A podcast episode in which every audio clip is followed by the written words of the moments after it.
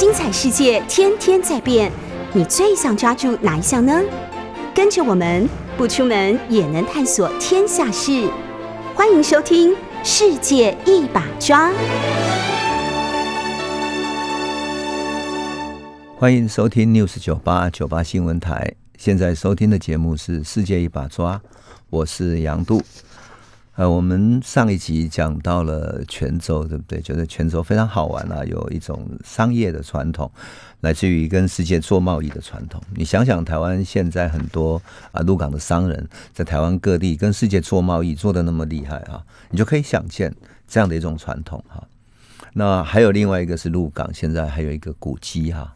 叫鹿港的丁进四宅，那鹿港丁进四宅很有名，是因为他们得到那个进士嘛，好在清朝时候得到进士，所以它的建筑非常漂亮，现在已经成为一个古迹。那如果你到鹿港去玩的话，其实可以去看看哈。可是我想讲的不是这个，我想讲的是丁进士宅。后来他们的后人哈，去到泉州经过考证去溯源之后，发现他们祖先是来自阿拉伯人。是来自阿拉伯的，所以那个丁是什么呢？人们考证说，姓丁的啊，是所谓的阿拉丁的后代。那么还有一种是属于跟阿拉伯这边有关系的哈，叫做什么呢？姓马的，他们原来的祖先的名字是穆罕默德，那在中国后来就改成了姓马。所以鹿港这个丁进四宅，你要追溯回去的话，就是在大航海时代，就是在特别是宋元时期，他们来到中国，后来留了下来了。那么到了元朝末年的时候，中国发生了各种各样的战乱啊那，他们在港口所做的贸易就没有办法继续做下去，最后退回到那中亚去了哈，中亚或者西亚去了。而当然，有很多人在中国已经结婚生子的那些家族就留了下来。所以有人说，嗯，不仅鹿港的姓丁的台西啊，或者其他地方也有一些姓丁的，都是阿拉伯人的后裔。那么。我们看见的这样的一种文明的教会，其实在生活中，在一个民主的教会里啊，留下了很多痕迹。那么到了明朝时期呢，很可惜的是，明太祖朱元璋，朱元璋是一个农民出身的人，他也不太懂得海上的贸易，他只是像传统农民一样，希望能够保护穷苦的农民，照顾弱势的农民，所以。他对于海上这种做生意、贸易获得巨额利润的，他觉得非常非常投机。所以后来，因为呢，特别是因为呢，他担心元朝时期对于外国人，特别对于色目人比对待汉人更好，他就很怕说元朝，特别是蒙古人在结合了这些外国的色目人、外国人，来回过头从海上倒攻回来，来攻打他，把他的帝国给瓦解了。所以干脆实施海禁，一实施海禁，海上贸易全部停顿了，民间这些海商的各种利益全部消失了。可是民间怎么可能呢？因为原来各式各样各地的网络嘛，怎么可能被查禁呢？所以依然在私底下进行各种走私的活动。明朝曾经有一个禁令，说不许双桅的大船，就是两条，就是风帆船时代有两条大的桅哈。桅杆，桅杆上面用用帆布，欧洲是用帆布，中国这边还有用竹片哈等等来做成这种风帆哈。用这种风帆的时代呢，两个大桅杆呢，这种算是比较大的船，而不是只有一般来讲小一点的是只有一根杆嘛哈，一根桅杆，还有两根桅杆的是比较大船的，它就甚至于有三根桅杆那是更大的，那他就禁止说这些民间去制造这种大的双杆的这种大船，不让他们去进行交易。还好，到了明成祖，就是朱元璋过世之后，呃，他的另外一个儿子就是呃燕王在北京叛乱嘛，哈，叛乱之后把他的朱元璋的孙子打垮了之后，他变成明成祖。那明成祖呢，允许贸易，特别呢，他还派郑和七次下西洋。那郑和下西洋的这个历史记载非常之多，哈，非常之多。但是对于他的造船技术啦、航海等等的这些呢？留下来的记录反而不多，为什么？我也觉得很奇怪。因为那个时候有那么厉害的技术，造出整个船队两三万人在海上航行。记载里面说，有一些大船上面还载着马，以便于从船头到船尾很迅速的可以交换讯息。船上可以跑马，这不就现在近乎于像航航航空母舰式的这种概念吗？那么大的船，那么多人，你需要多少补给呢？一两万人来讲的话，他每一次的当然人数不一嘛，哈，但大概都一两万人这样。一两万人来讲的话，你想要要要怎么去补给，怎么去做饮食等等的，所以郑和整个船队其实是沿着海岸在航行的，到各个城市这样慢慢航行。这种航海的技术，那么多的船只前后拉的那么长，在海上怎么互相打讯号？怎么互相知道航行的方向哪里靠岸？等等等等，需要多少技术啊？当然，造船技术就不用讲，还有航路要怎么指引？当你船到了海上了，从一个地方一个城市到一个城市，你还是要开到大洋之中去到另外一个城市，那些航路的指引。乃至于东亚各地的国情环境，多少知识是需要补充的。而这些呢，如果没有过去唐朝、宋朝时期的这些海商的基础，其实是很难的。也就是过去的海商所打下来的基础，几百年打下来的基础，也就是郑和下西洋的基础，也有那样的环境。所以一路上的补给、支持，乃至于。这些大队人马需要的食物、呃，蔬菜等等，所有这一切，都是有中间有海上在那边只只做后援的。可惜的就是说，呃，郑和之后，明朝还是恢复海禁。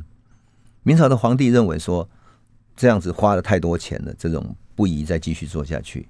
那郑和当然把明朝的太平盛世宣扬到东亚各国去，他们知道明朝是有实力的。所以各个国家都来朝贡，最多朝贡的时候到有一百五十五十几个城市和国家。那么可惜啦，就是郑和之后还是又恢复到海禁了。那么合法商人受到各种限制，那只好干嘛？只好非法走私嘛。那非法走私，我们都可以想见的。你一艘船走私到国外去，你是不是要集货才能够出去？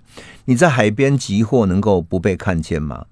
这是第一个，第二个，你船买的东西回到了港口，你偷偷进来运进来好了。可是，一船的货物，你能够不被看见吗？也就是上岸之后，你难道不要有其他的地方去销售吗？所以，很容易的就就建立起一个一个地下的销售管道。可是，明朝的禁令使得这些海商啊很可怜，他往往呢被抓到的这些海商就变成用海盗来治罪。因为他违法海商，就变成说他是海盗了。那既然是你被抓到，就变成海盗；如果你有可能被抓到，干脆就变成海盗了。所以本来就海商、海盗就很难分，游走在合法、非法之间的。到最后呢，这些海商只好采取了非常灵活的手段。他不仅做生意可以砍高啊，做生意等等等等，甚至于呢。他还可以进行官商勾结，因为你到了陆地了，你这些货物不断去进贡在地的官员，慢慢的就把这种生意扩展出去了。那么明朝的这种像他们对于国外的这种海禁呢，就造成一个后果，什么后果？其他国家只好用明朝制度下的朝贡贸易来做生意。什么叫朝贡贸易？朝贡就是说。明朝对于像比如说郑和下西洋之后愿意来朝贡的这些马六甲啦、交趾啦啊，或者巴达维亚等等这些地方各地的，来自于日本啊、韩国等等的，只要你愿意来朝贡啊，愿意来朝贡，在那些港口上岸之后，把这些贡品朝贡，然后进贡给明朝的皇帝，那皇帝就会赐你很多的礼品，让你带回去，这个叫朝贡。那因为。禁止海上的贸易嘛，所以很多这种朝贡就变成什么呢？变成顺便来做贸易。这贸易怎么做呢？历史记载很有趣，我特别注意这种细节，是因为，哎，我想说啊，各种非法走私要怎么搞出来呢？原来朝贡就开始做了。朝贡，比如说开了三条船来，那么有一条船是要进贡给明朝皇帝的。那另外两条船、三条船，号称是要保护这些朝贡品的，可是船上还是载满了货物。于是这个可能在温州或者在泉州、在广州那里上岸之后，那么这些该朝贡到北京去给朝廷的，就开始出发了。那明朝也很有趣啊，你所有朝贡的人员一上岸之后，明朝皇帝会接待他们，然后一路接待他们吃喝拉撒睡等等，全部接待，然后把贡品送到北京去给皇帝。其他人就在各地做起生意来了。那明朝皇帝也很妙，你朝贡给我一两黄金，我要送还给你三两五两的黄金，表示什么？表示这个帝国的雄大。那对于你送来的礼品，我要给你还给你更多的礼品，就变成朝贡的体系变成一个很大的负担哈，很大的负担。那当然，这个就会有一个后果，什么后果呢？明朝的财政无法负担了，所以最后皇帝说：“啊，你还是减少来朝贡好了。本来每年可以来朝贡一次做生意的，那么干脆改成两年来一次就好了。”结果呢，这种朝贡本来所做的贸易就慢慢没落下去。那民间还是要做生意啊，怎么办？那就只好继续通过民间的方式继续走私。当然了，这种明朝的朝贡贸易啊，或者朝贡体系，其实在历史上有很多评价啊。什么评价呢？就是说。这种朝贡其实就是一个天朝的一个概念。很多人讲中国人喜欢把自己当成伟大的天朝，让周边的各个国家来朝贡啊，就自称帝国中心哈。人们称之为帝国中心主义的这样的一种概念。这样的一种概念使得周边呢都以明朝为中心去建立一个中间的秩序。所以很多人固然批评他，可是后来还有另外一批历史学家就认为说，其实明朝。所建立的这个操控体系是很好的一种秩序。什么秩序呢？它建立东亚的一种秩序。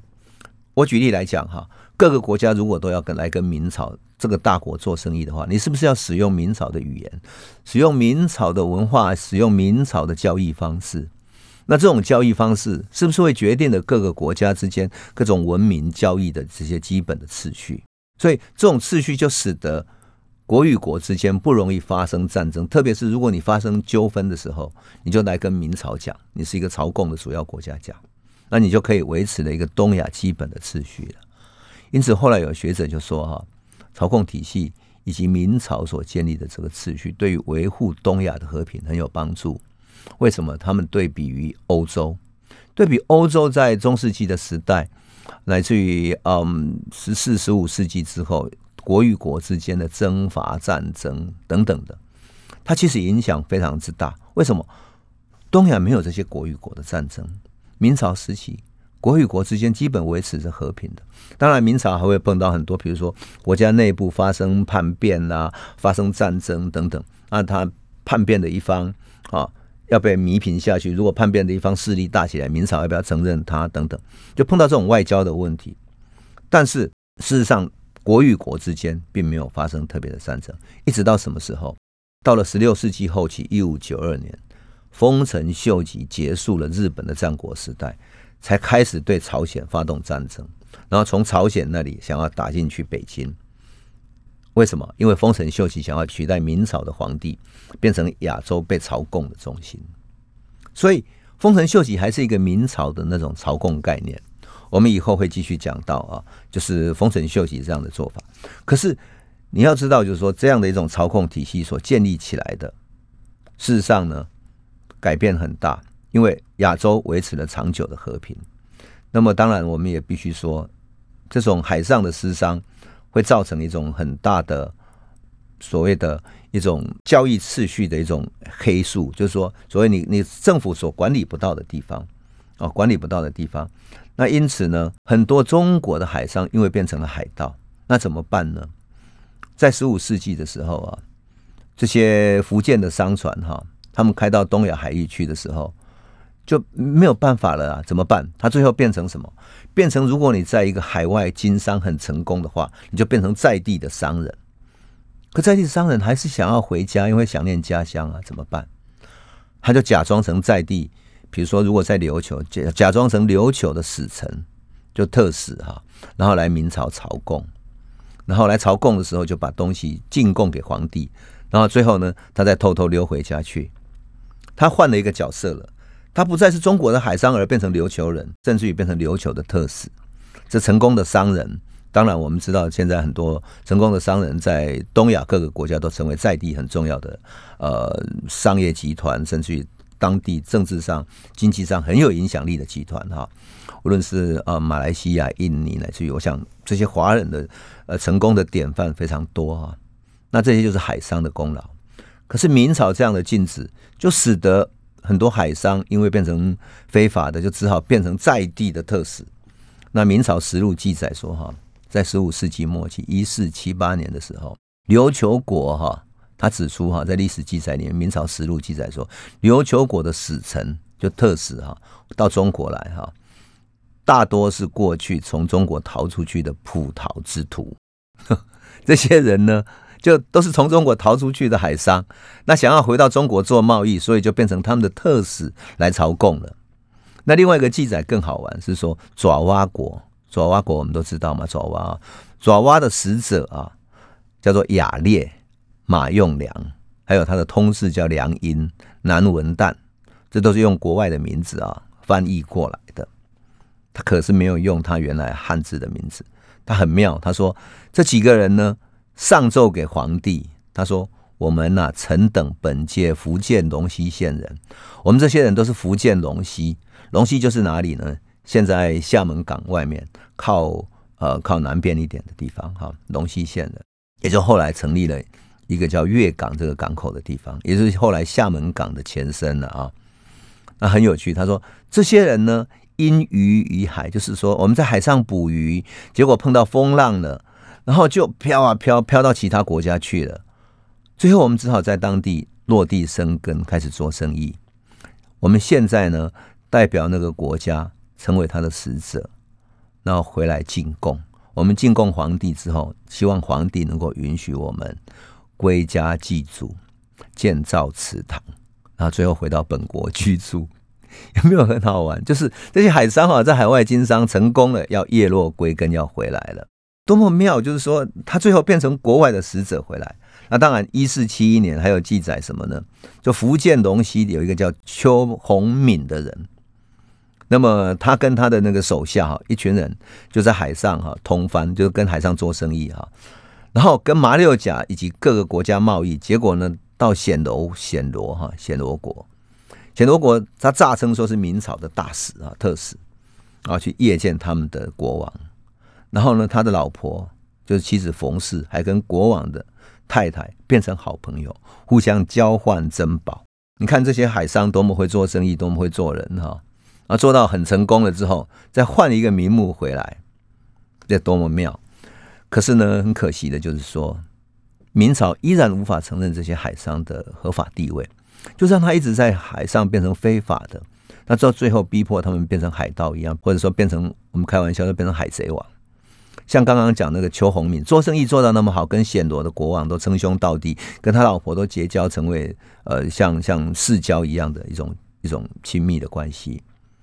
可是呢，他就被告了，最后说。他们二十几个人一起去通番，在海上打劫。他们其实没有海上打劫，就是去做生意。结果呢，被重审、重新审判之后，全部被处决了。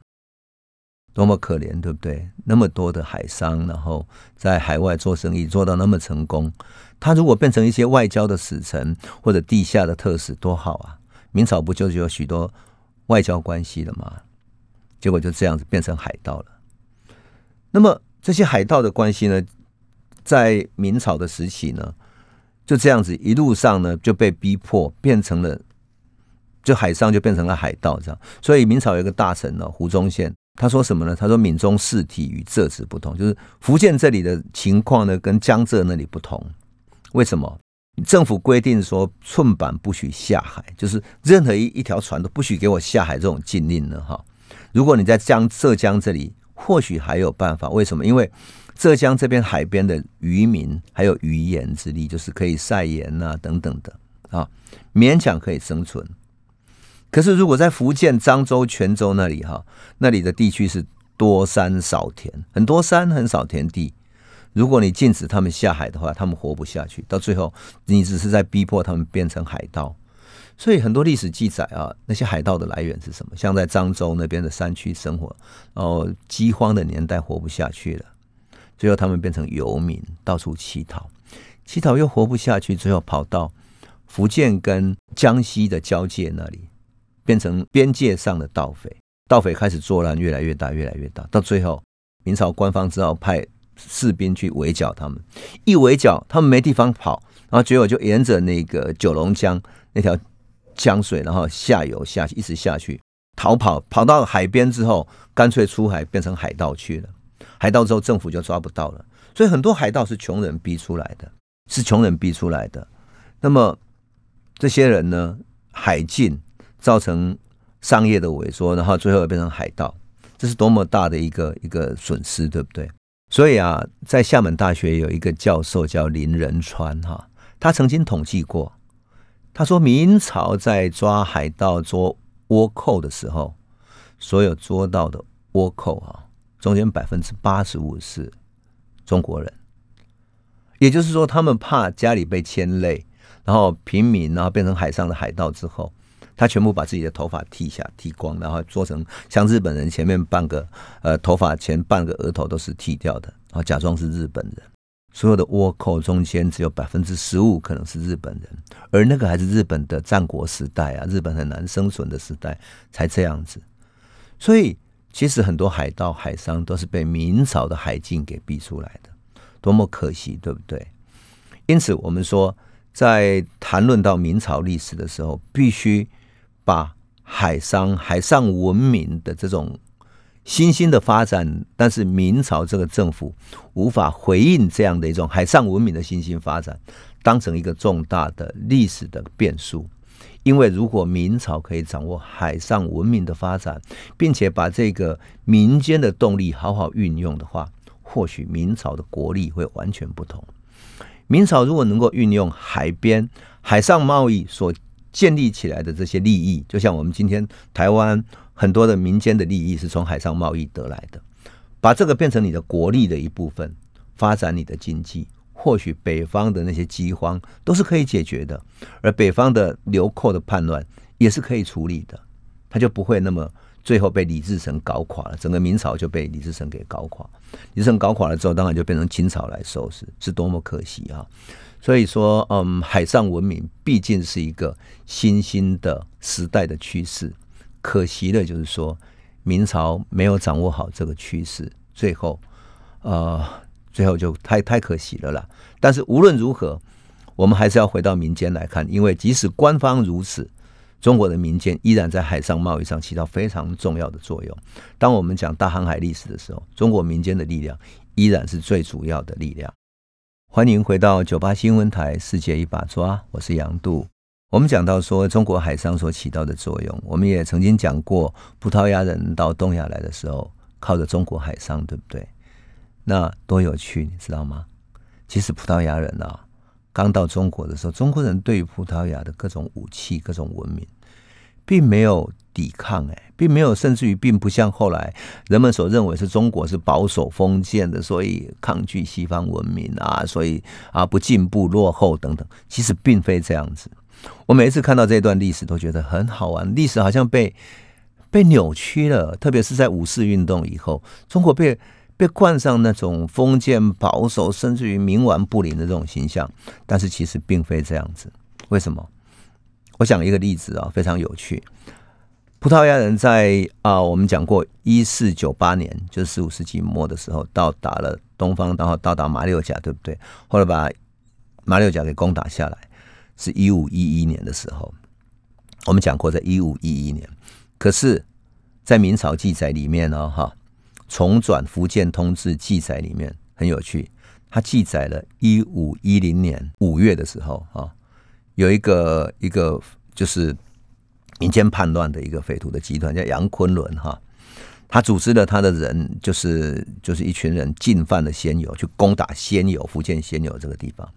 那这个地方的知县呢，就叫他的义民卫生等人，就是叫他的民众哈，一起去抵御他们。那些盗贼哈，就是杨昆仑他们来攻打的时候，刚刚到啊，他们营垒那垒包啊，什么都还没有弄起来的时候，就先。砍木头当栅栏，然后把自己做成一个一个堡垒式的样子哈。然后这个卫生是民间的商人啊，民间的这种义民哈，卫生这个人跟点死黄管哈，就不纵火焚烧他的栅栏哈。把他的那个匪徒的栅栏给焚烧了哈。然后更有趣的，他说并以弗狼机炮败于攻之，杨昆仑败走，在记载里面是这样。这个是什么呢？这个是中国历史记载里面第一次出现佛狼机炮，一百多架的这个佛狼机炮去攻打他，有没有有趣啊？这是这是海商带回来的吗？或者哪里来的佛狼机炮呢？一五一零年呢，葡萄牙到到亚洲来才不久哎。可中国的海商这么快就把它弄进来，而且在福建，并且弄进来之后，已经弄到去攻打匪徒的这种战争里面已经用上。所以中国其实对于葡萄牙的那些武器一点都没有没有抗拒，也就是通过海商，它不断被引进了。那更有意思的，当然一五一一年葡萄牙攻打马六甲的时候啊，是通过呃中国海商帮忙。我们上次讲过了哈，当时马六甲的葡萄牙总督曾经报告葡萄牙的国王说哈。中国是瓷器和丝绸的巨大出口国，同时也出口什么麝香、大黄、珍珠、樟脑和明丸。那中国市场定期大量吸收的是胡椒。那葡萄牙王室就制定了一个全面进入东亚的计划，特别是要进入中华帝国。所以啊，一五一二年的时候啊，到一五一六年之间，葡萄牙人就当然就是我们上次讲过了，大做中国生意，天天想要到中国来赚钱嘛。那后来就派了安德烈到到中国那边来。更有意思的是，一五一七年的时候啊，也就是你看啊，到距离葡萄牙人到东方来才十九年之后啊，江浙那一带有一个叫宁王，这也是嗯朱元璋的后代，也是明朝的王室哈。一个叫宁王的，叫朱宸濠的，他是明朝王室。他本来以为他可以当皇帝的，结果后来没有。可他对于当时的那个皇帝啊，正德皇帝非常不满。所以呢，他就派人呢，历史记载啊，他派人从广东私下收买各种皮章，就是所谓的那种皮厚一点的皮甲哈，然后做成皮甲，然后呢，还有制造各种枪跟盔甲，然后跟葡萄牙人买佛朗机炮作为他的兵器。历史记载啊，说他日夜照做不息，想要做兵器的，最后他又开始起兵造反了，所以。正德皇帝就派谁呢？派王阳明去攻打他，王阳明去平乱。当然，王阳明很很会组织。王阳明就是我们讲的那个哲学家王阳明，哈，就是知行合一的王阳明，也是儒家里面我个人认为是最厉害的一个。为什么？因为他孔子之后啊，儒家真正能够在武功，也就是在军事上、在行政能力上、在各种问题上面处理的非常好的哈。就是王阳明，可是他的知行合一的哲学也影响非常多的人。换言之，他不仅仅是一个哲学家、思想家啊，带领了很多弟子学习儒家思想，开创了儒家思想的另外一种呃思路，另外一种实践的方法。他同时也是一个军事家，他去平宁王之乱的时候，召集了军队，然后很快平乱。当他平乱之后呢？当然，这个宁王那些武器并没有帮到什么作用。平乱之后呢，这个正德皇帝还正想从北京出发，要干嘛呢？他要去表示他来亲自平乱了。结果他就走啊走，走到南京的时候啊，怎么这么快？这个王阳明怎么速度这么快就把乱给平了？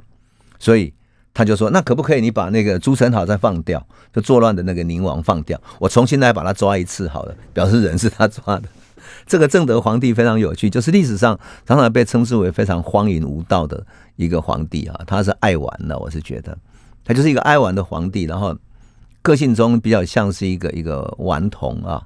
他干的很妙的事情是在北京建报房，报房里面当然收罗了各种啊表演魔术啦、特技功能啦等等各式各样的人在里头玩，当然也有很多妓女啦，随便他玩。所以有人说他在报房里面玩过头了，所以很短命就死掉了啊。那么这个正德皇帝呢也很妙，他为了表示这个平乱，就来到南京了。于是，在一五一九年的时候，他呢在南京去巡视的时候。终于见到了葡萄牙人，那葡萄牙人派遣的特使呢，跟他见面的时候，跟宁王报告，报告了这个啊，他希望能够开放贸易。可是这个宁王呢，此时正好碰到什么事呢？碰到马六甲的特使也来。马六甲的特使来的时候呢，报告说葡萄牙人如何用大炮去攻打他们的港口，在港口对马六甲人烧杀掳掠。所以你明朝皇帝啊，你是我朝贡的皇帝，你既然是我们的大皇帝，你要帮我们主持公道啊。于是正德皇帝非常生气，然后就再也不理这个嗯葡萄牙的特使了。然后呢，他就要求说：你葡萄牙人啊，除非你把地方还给马六甲的国王。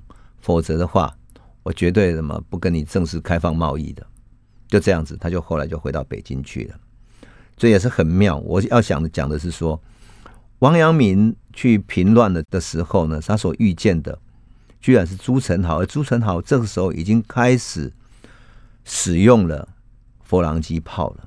因此，我们不能把明朝的这种所谓的保守等等啊画上等号。其实明朝的知识分子跟民间大量在使用。当然，我要特别这里要特别讲一下王阳明的故事，因为我实在太崇拜王阳明。私下讲一下，他真的很棒。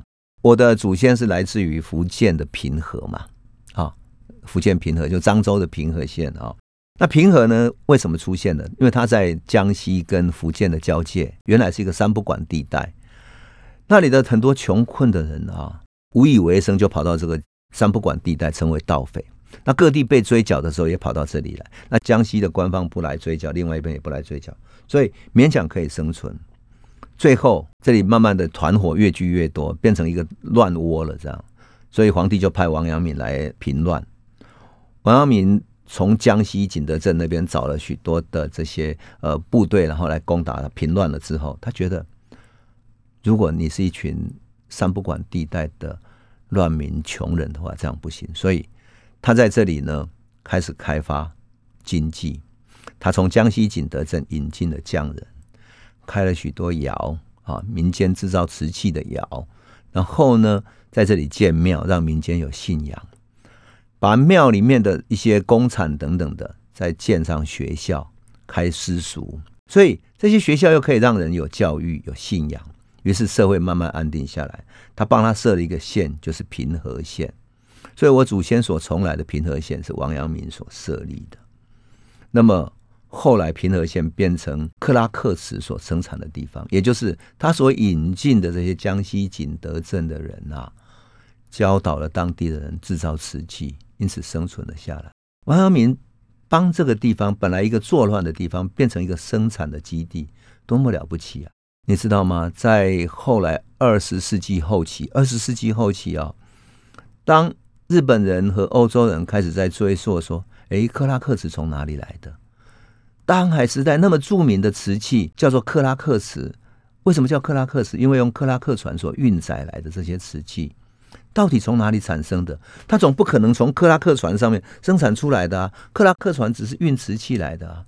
他们追溯啊，追溯的，最后追溯到了平和，说平和那里还有很多窑。”最后，平和县这里呢，在地方上的共同努力下，找了很多已经被废弃的窑的那些旧的窑址，然后从里面挖出那些窑，里面许多花纹都还是为了国外的定制者那些买家所特别定造的，是特别做造的。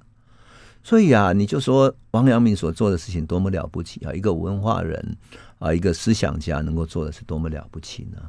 好，我们休息一下。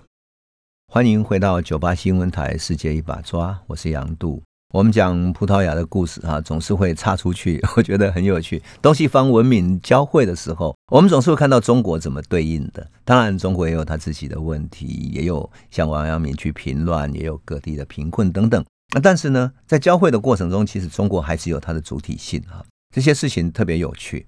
我要特别讲的是一五二二年的一场葡萄牙跟明朝的一场海战，为什么？因为我们刚刚讲到，就是说一五一九年那个时候有没有那个呃荷兰的派了一个特使去南京啊见到正德皇帝，最后没有能够开放哈，就因为他们攻打了马六甲。可是葡萄牙依然认为中国才是他们贸易利益最大的地方，所以一五二二年哈，葡萄牙的皇帝啊特别派了一个特使，率领了六艘大船，一共有三百多个人从马六甲出发。那这个。特使呢，在我们的澳门的编年史里面有记载啊，这个人的名字叫莫尔丁多·灭尔哈，这个翻译成这样子也很有趣啊。毁灭的灭儿子的儿哈灭儿，就是中国人翻译这种东西很有趣，他总是会把对方弄一个很不雅的名字啊，然后灭儿变灭的一个小子这样。他这个被视同是什么呢？是葡萄牙皇帝派往中国的第二个使节团。讲明白就是欧洲国家是葡萄牙最先到的，对不对？才一五二二年，十六世纪初啊，他的第二个使节团。那他的六艘大船呢，奉了皇帝的命令，希望争取跟中国皇帝签一个和平协定，然后在中国建立贸易基地。贸易基地这真的很不容易，因为到现在为止，即使二十世纪你一个国家到另外一个国家建立贸易基地。也没有这样的事情，顶多就是你的贸易对象，你在我的港口好好缴税，对不对？还没有贸易基地的事情。可是他要求在中国建立贸易基地，可见得啊，可见得葡萄牙人想要在中国建立贸易基地，一直处心积虑，一直到后来终于在澳门建立了贸易基地，让他做到。但是他怎么做到的呢？我们回头再讲哈。一五二二年的这个这个大的第二个使节团呢？六艘大船就开到哪里呢？开到现在的呃香港、澳门外海这一带了哈。这个时候，葡萄牙军的六艘大船呢开到的时候，明朝派了一个海军哈，当时海军叫汪洪哈，这个人汪洪呢觉得说不对呢，你要来的这些船哈，全部都是武装的，不像是一只商船。那你虽然说你是使节团，但是不可信任。于是，当这几艘船还在。现在香港的东涌哈，东涌那里在哪里呢？就是我们每一次从香港的机场要进入香港市区的时候，总是会经过一个叫东涌的那个站，对，就是在那里哈，就是在那里。那里呢，曾经是一个历史战争所发生的所在。在东涌这里呢，六艘的葡萄牙的大船啊，碰到了中国式的帆帆船。汪洪用九十七艘中国式的帆船。那我必须解释一下，因为中式的帆船跟克拉克这种大船是不一样的。那些大船呢，大到船的长度呢，从船头到船尾大概可以到五十公尺啊，因为它要经过远洋的航行，所以必须很大才能够在大风大浪之中稳住。这是第一个。第二个，因为远洋航行，呃，它需要很巨，这个船大嘛，所以它很需要巨大的风力才行，所以它的桅杆特别长，有的桅杆从船底到最高。的地方大概有五十公尺，甚至于啊到五十公尺，也就是说长度和高度是一致的。那么这样的一种船，大船才能够远洋的航行。这六艘大船啊来到这里的时候，事实上他们也不在乎这些明朝的这种小船哈，中式帆船，中式帆船只有它大概五分之一这样小小的一艘，所以你根本不是他的对手。用这些海洋研究者的说法叫做。大船碰到小船的时候，大船根本不用开战，它直接开过去，直接把你压到海底去。就是因为海是海是柔软的嘛，所以它压过去的时候，那小船就沉下去了，就直接压过去算了，是吧？因此，这六艘大船本来停在那些东冲那里的时候，九十七艘中式帆船冲过去了。那更妙的是，汪洪发动的是一种火攻，他用火烧船的方式哈冲过去，然后小船在底下烧它。然后，并且派一些潜水夫哈沉到船底去，然后去凿沉对方的船。最后呢，第六艘大船呢，好几艘被击沉了。那最后，其他的几艘船赶快逃走，这样。这是历史记载里面第一次哈，中国跟葡萄牙首次的战争，也就是欧洲船在东方首次碰到的硬碰硬的战争，很有意思哈。那这一次中国船没有输，虽然中国的船远比他们小。可是用凿沉的方式，用火烧的方式，依然让他们灰灰烟灭。那这种灰灰烟灭的方式呢，很特别。为什么？因为他们都配有火炮嘛。所以当他的船底开始烧的时候，最后会烧到里面的火药。当船烧到大炮的火药的时候，整个船会爆炸。这种火攻的方式，其实是跟欧洲船打仗里面非常重要的战术。后来在嗯郑芝龙对付荷兰船的时候，也是这么打的。可是汪洪这个人在一五二二年，那就十六世纪初，已经发明了这种打法。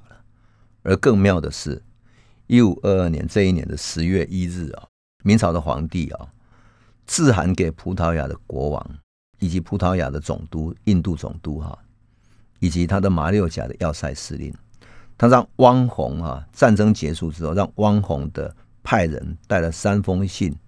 交给这个特使，叫灭尔这个特使，说你交给他，交给你们的皇帝啊，告诉他明白，告诉他说，葡萄牙人把失地交还给马六甲，那么我们这场战争中所抓获的葡萄牙的俘虏，我们就会放走，同时我们也可以开始考虑跟你们做贸易。这就是一个朝贡大国所要主持的东亚地区的次序。为什么我会说东亚次序里面有明朝这种朝贡体系影响力很大呢？原因就在这里，因为明朝所主持的这个次序，使得其他国家共同遵循的一一个贸易的次序，以及互相和平相处的次序，这是非常重要的。地区和平里面很重要的。当然，我们用现代人的眼光来看，这不算什么啊，不算什么。可是。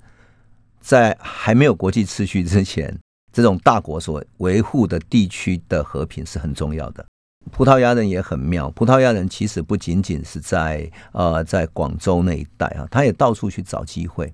所以他从广东屯门又开船到泉州到漳州，最后他们在漳州碰到了什么呢？碰到福建人，而福建人特别会做生意的。我们讲过泉州啊、漳州这一带特别会做生意，所以他们就停下来了。而且呢，葡萄牙人在漳州这里做生意，赚了很多的钱。他觉得比广州更富有，甚至于比广州更有礼貌。那广州当然做外贸已经做很久了嘛，所以很有经验。最后，他们居然在漳州那里啊，在漳州的海沧村南边，就是现在厦门海沧南边一个叫沙板的这个地方哈。然后呢，那里靠近海边嘛哈，那里靠近海边，我也去看过啊。因为我后来在研究的时候，喜欢到处踏查哈，踏查。哎，那里有一个叫沙板的地方呢，他建立了他们的聚落，建了他们的房子。可是呢，那个房子呢，他们在那里经商，慢慢经商了之后，大家就发现不对啊，你是准备停下来了，你准备把这里当成你们的贸易基地了吗？所以就有人去告诉了官方，就说这样不行。所以最后呢，厦门那里龙溪的县令哈，就要求葡萄牙人说，你主动离开海沧好了。否则的话，我们就必须攻打你。到了攻打的时候，就很难看了，这样。最后，葡萄牙人没办法，他们就转到了北方去做生意了，哈。那么，转到北方，也就到温州那边去做生意，因为那边更靠近丝绸的产地。那更妙的是，龙溪这个地方呢，居然啊，顺势把它改成一个书院，叫金沙书院。就葡萄牙人留下来的历史的地方呢，变成金沙书院。那金沙书院做了一件非常。动人的，在历史上要留名的事情。